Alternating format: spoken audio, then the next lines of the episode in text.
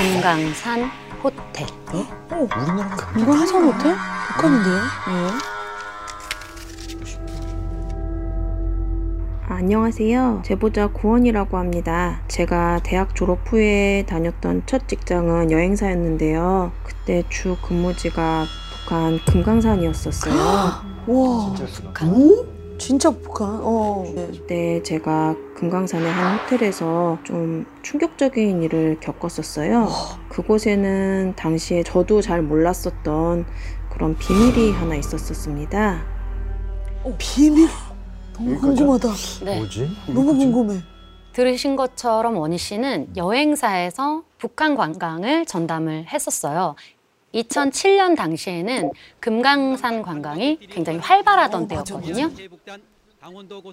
원희 씨는 처음 금강산에 출장을 갔을 때가 잊히지 않는데요. 그야말로 사람 손이 하나도 닿지 않은 것 같은 날것의 산 그 자체. 맞아, 맞아. 오로지 자연에 의해 이리 깎이고 저리 깎인 음. 뾰족뾰족 기이한 모습의 기암 절벽들. 와. 음, 원희 씨는 마치 산에 압도당하는 느낌이 들었어요.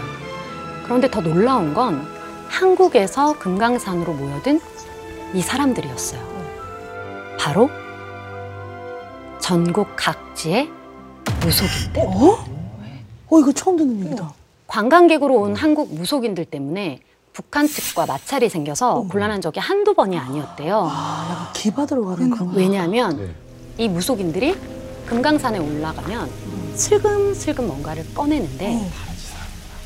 바로 초랑 음식, 아, 무속 용품들이더래요. 죄를 지나려고. 그리고는 산에서 굿을 하는 거예요. 실제로 이 구판 때문에 북한 공무원들에게 여러 번 사과를 해야 했대요. 근데 소문을 들으니까 무속인들이 이러는 이유가 있더라고요. 어. 이 금강산이 음기가 강해도 너무 강한 영산이라는 거예요. 오. 신령스러운 산이라서 구슬에서 그 기운을 받겠다는 거죠. 그런데 이뿐만이 아니었어요. 오. 산의 강한 음기 때문에 객귀부터 잡귀까지 오만 귀신들이 산에 모여들여서 그렇게 달라붙어서 산다는 거예요. 아. 이 원희 씨는 금강산에 압도됐던 느낌이 너무 너무 생생해서 음. 어, 뭐참 그런 소문이 돌 수도 있겠구나 음. 싶었대요. 그러던 어느 날 원희 씨한테 갑자기 금강산으로 출장을 간 선배한테 음. 연락 한 통이 오더래요. 사망 사고야. 사망 사고. 시신 인계 때문에 지금 내려와 있으니까 원희 씨는 속초 경찰서로 와서 좀 도와줘. 금방산에서. 당시 직원들은 강원도 고성이나 속초쯤에서 생활을 하다가 출장이 있을 때만 북한에 들어갔다가 나왔다 이렇게 하면서 일을 했거든요. 응. 출장 일정이 없어서 속초에 있던 원희 씨한테 어. 연락이 온 거였어요. 선배한테 전해들은 이야기는 이랬습니다. 학생 관광객들과 함께 온 선생님이 한 분 있었대요. 음. 근데 이분이 아침 일정 갈 시간이 다 됐는데도 호텔 방에서 나오지를 않더래요. 아무리 문을 두드려도 묵묵부답이었습니다. 뭐 보통 여행지야 관광객들이 자유롭게 움직이고 일찍 체크아웃 했나 보다 하지만 여기는 북한이잖아요. 그치. 철저히 가이드들의 통제 하에 움직이거든요. 맞아. 이상함을 느낀 선배는 매니저님 여기 201호 문 좀 열어주세요. 예? 호텔 매니저와 함께 문을 강제로 열고 조심스럽게 방에 들어갔대요. 어. 근데 선생님이 바닥에 앉은 채로 잠이 들어 있더래요. 어? 저 선생님 이렇게 흔들어 깨우는데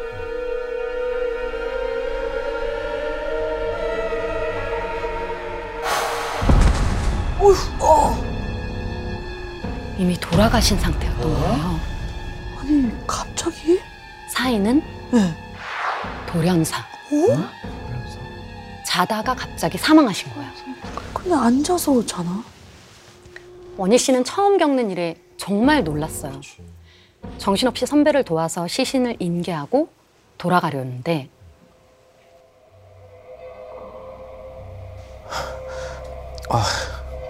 관둘까? 아, 불안해서 일을 못 하겠어. 아, 우리도 다른 숙소에서 잘까? 매니저님도 아예 호텔에서 안 자고 멀리 떨어진 컨테이너 임시 숙소에서 자잖아. 아, 근데 이게 지금 몇 번째지? 몇 번째? 호텔 직원들이 수근거리는 소리가 들려서 슬쩍 엿들었더니 이런 일이 처음이 아니라는. 어머 어머 어머. 이게 웬일이야? 불과 작년에도 한 관광객이 같은 호텔 화장실에서 어. 극단적인 선택을 했고 어? 몇 년 전부터 사망 사고가 끊이지 않았다는 어머. 거예요. 그리고 이렇게 의문스러운 사고가 계속되니까 이게 귀신의 짓이라는 소문도 자자했다는 돌지. 겁니다. 그런 얘기가 돌지. 음. 그런데 이분이 묵었던 호텔이 어떤 곳이냐면요. 금강산 자락이 바다와 맞닿아 있는 해안가의 한 호텔인데요. 어. 금강산의 음기 때문에 물에 빠져 죽은 물귀신이 있다고 직원들도 호텔에서 자기를 꺼린다는 거예요. 와. 직원들도 이러면 문제 있다. 원희 씨는 아 사람이 죽으니까 별별 소문이 다 있나 보다 이렇게 생각했대요. 그리고 몇 주 후 사건과 소문이 잊혀져 갈 때쯤 출장 일정이 잡혀서 북한에 올라가게 된 원희 씨는 바로 그 해안가 호텔에서 묵게 됐어요. 몇 주 전 사망 사고와 귀신이 있다는 소문이 생각이 났지만 뭐 같은 방도 아니고 일정상 어쩔 수가 없으니 대수롭지 않게 생각을 했습니다. 그렇게 원희 씨는 무사히 일정을 마치고 자려고 객실 침대에 누웠어요. 그런데 그때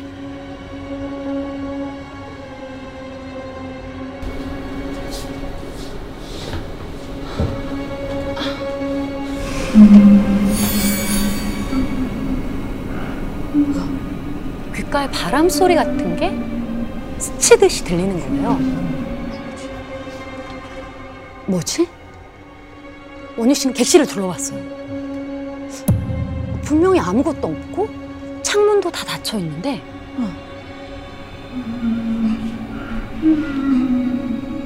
묻은 건가? 자세히 들어보니까 어. 어떤 남자가 흐느끼는 듯한 소리더라고요. 남자가.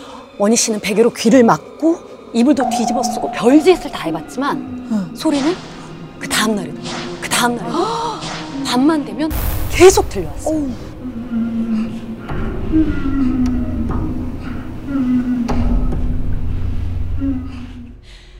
베개로 귀를 막고 버티고 버티다 겨우겨우 잠이 들었는데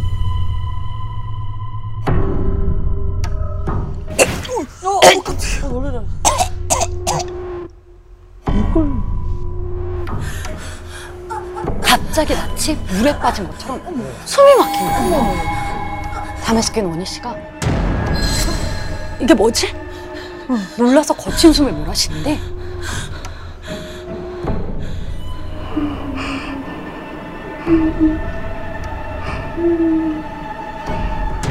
어, 그 소리가 가까운 곳에서 들리는 거예요. 뭐야? 원희 씨는 객실 문으로 가서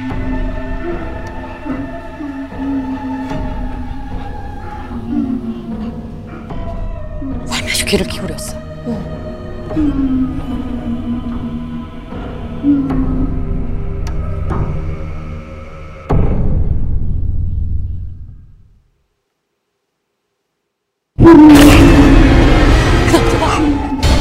앞에 있었어. 원희 씨는 숨소리라도 새어나갈까봐 입을 손으로 틀어막고 문 앞에서 뒷걸음질 쳤어. 너무 두려워서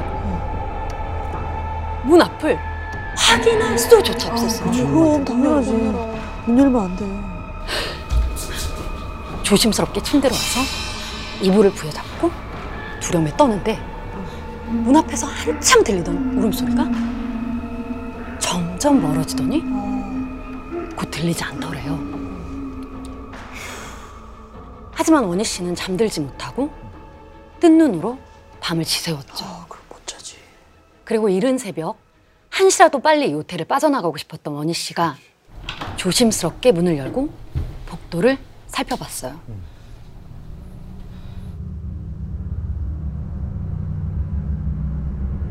복도에는 아무것도 없었어요.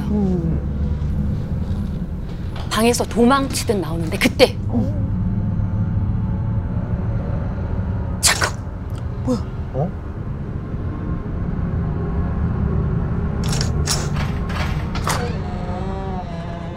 원희 씨 방 맞은편 객실 문이 저절로 열리는 거예요. 맞은편? 맞은표? 맞은편이? 그리고 그 어두운 문틈 사이로 밤새 원희 씨를 괴롭혔던 어, 그 울음소리가 들리더니 아,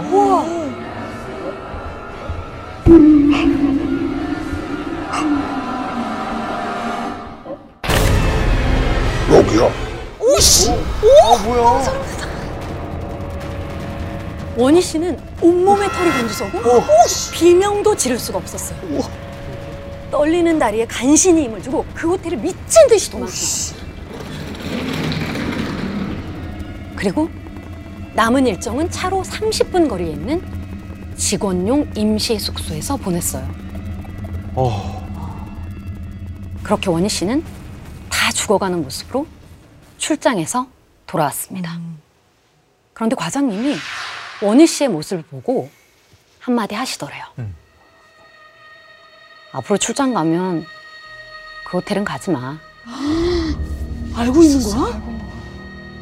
그리고 과장님이 뒤이어 해주신 말씀을 듣고 원희 씨는 마치 퍼즐이 맞춰지는 것 같았어요. 원희 씨가 입사하기 몇 년 전 그 호텔에 객실 직원 성훈 씨와 기영 씨가 근무를 하고 있었대요. 이 둘은 한국 직원이라 호텔 객실 하나를 숙소 삼아 지내면서 일을 하고 있었죠. 그런데 휴대전화도 반입 금지고 인터넷도 안 되고 마땅한 오락거리도 없는 북한에서 일하니까 얼마나 답답하겠어요. 음, 심심하지. 퇴근 후에 마시는 술 한 잔이 유일한 낙이었죠. 그날도 성은 씨랑 기영 씨는 가볍게 술 한 잔을 하고 잠에 들었어요. 그렇게 한참 잠을 자다가 성은 씨가 얼핏 잠에서 깼는데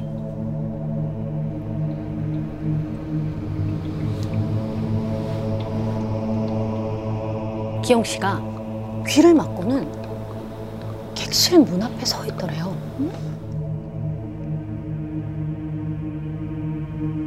그리고 천천히 문을 열고 나가더래요. 잠에서 살짝 깬 터라 눈도 제대로 못 뜬 성훈 씨는 아, 내가 잘못 봤나? 하다가 스르륵 다시 잠이 들었죠. 다음 날 일어나 보니까 진짜로 기영 씨가 숙소에 없는 거예요. 오, 성훈 씨는 본게 맞네. 아 벌써 출근을 했나? 하고 무전을 했대요. 응. 근데 아무리 해도 답이 없는 겁니다. 퇴근 시간이 점점 가까워져 올 때까지 연락이 안 되더래요. 아, 이거 문제 점점? 어, 내가 어제 본 게 맞나? 어. 혹시 그 뒤로 계속 안 들어온 건가? 어. 걱정이 되기 시작했죠. 어? 그리고 다른 곳이라면 모를까 출입이 철저히 통제되는 북한에서는 이렇게 장시간 연락이 되지 않는 경우는 사망 혹은 한국 사람들의 출입이 금지된 북한 지역으로 이탈한 것을 의미한대요. 와, 너무 위험한 상황인데? 그리고 며칠 후 호텔은 난리가 났어요. 근데 터졌다. 가까운 해안가에서 기영 씨의 시신이 떠올랐거든요. 어? 사인은 음주로 인한 실족사. 떨어졌다. 근데 다들 좀 의문을 가졌대요. 그럼. 뭐 기영 씨가 술을 많이 마신 것도 아니고 호텔 주변 해안가는 수심이 1m도 안 되는 얕은 곳이었어요. 룸메이트 성훈 씨는 상심이 너무 컸어요. 하, 그때 일어나서 붙잡을 걸. 죄책감도 들고 다른 직원들은 그런 성훈 씨를 더 챙겨주고 막 위로를 해줬죠. 음. 그런데 며칠 뒤 이상한 일이 일어났어요. 성훈 씨가 넋이 반쯤 나간 채 어? 돌아다니기 시작한 거예요. 어, 어디? 밤에 밤에 밤에 자다 깼는데 내 방에 내, 내 방에 누군가 같이 있었어. 성훈 씨가 자다 목이 말라 잠에서 깼는데 객실 바닥에서 어떤 남자가 술을 마시고 있더래요. 어? 성훈 씨는 아 기영이가 술 마시고 있구나 하고 다시 잠을 자려는데 기영 씨 얼마 전에 죽었잖아. 어 맞아. 성훈 씨는 정신이 번쩍 들어서 바닥을 다시 봤는데 아무도 없더래요. 이뿐만이 아니었습니다. 성훈 씨가 평소처럼 일을 하고 있는데 호텔료 배안가로 와. 기영 씨의 무전 소리까지 들렸다는 거예요. 직원들은 성훈 씨가 충격으로 헛소리를 하는 거라고 생각을 했죠. 그치, 그치. 하지만 성훈 씨는 하루가 멀다 하고 직원들을 붙잡고 얘기를 했어요. 밤마다 밤마다 기영이가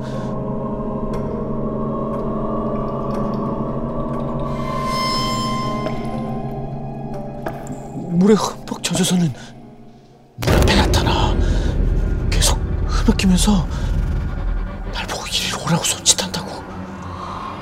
아 심각하네. 그리고 며칠 후 호텔 해안가에서 안 돼. 성훈 씨의 시신이 떠올랐습니다. 기영 씨의 시신이 있던 곳과 같은 곳 사인은 실족사. 과장님의 이야기를 들은 원희 씨는 떨리는 목소리로 물었어요. 과장님 혹시 그 직원분들 묵었던 객실이 2층 201호. 원희 씨는 말을 이룰 수가 없었어요. 그 호텔을 도망쳐 나올 때 저절로 열린 그 방. 맞은편이었던 봐. 들어오라고 부르는 듯한 목소리가 들렸던 그곳이 바로 201호.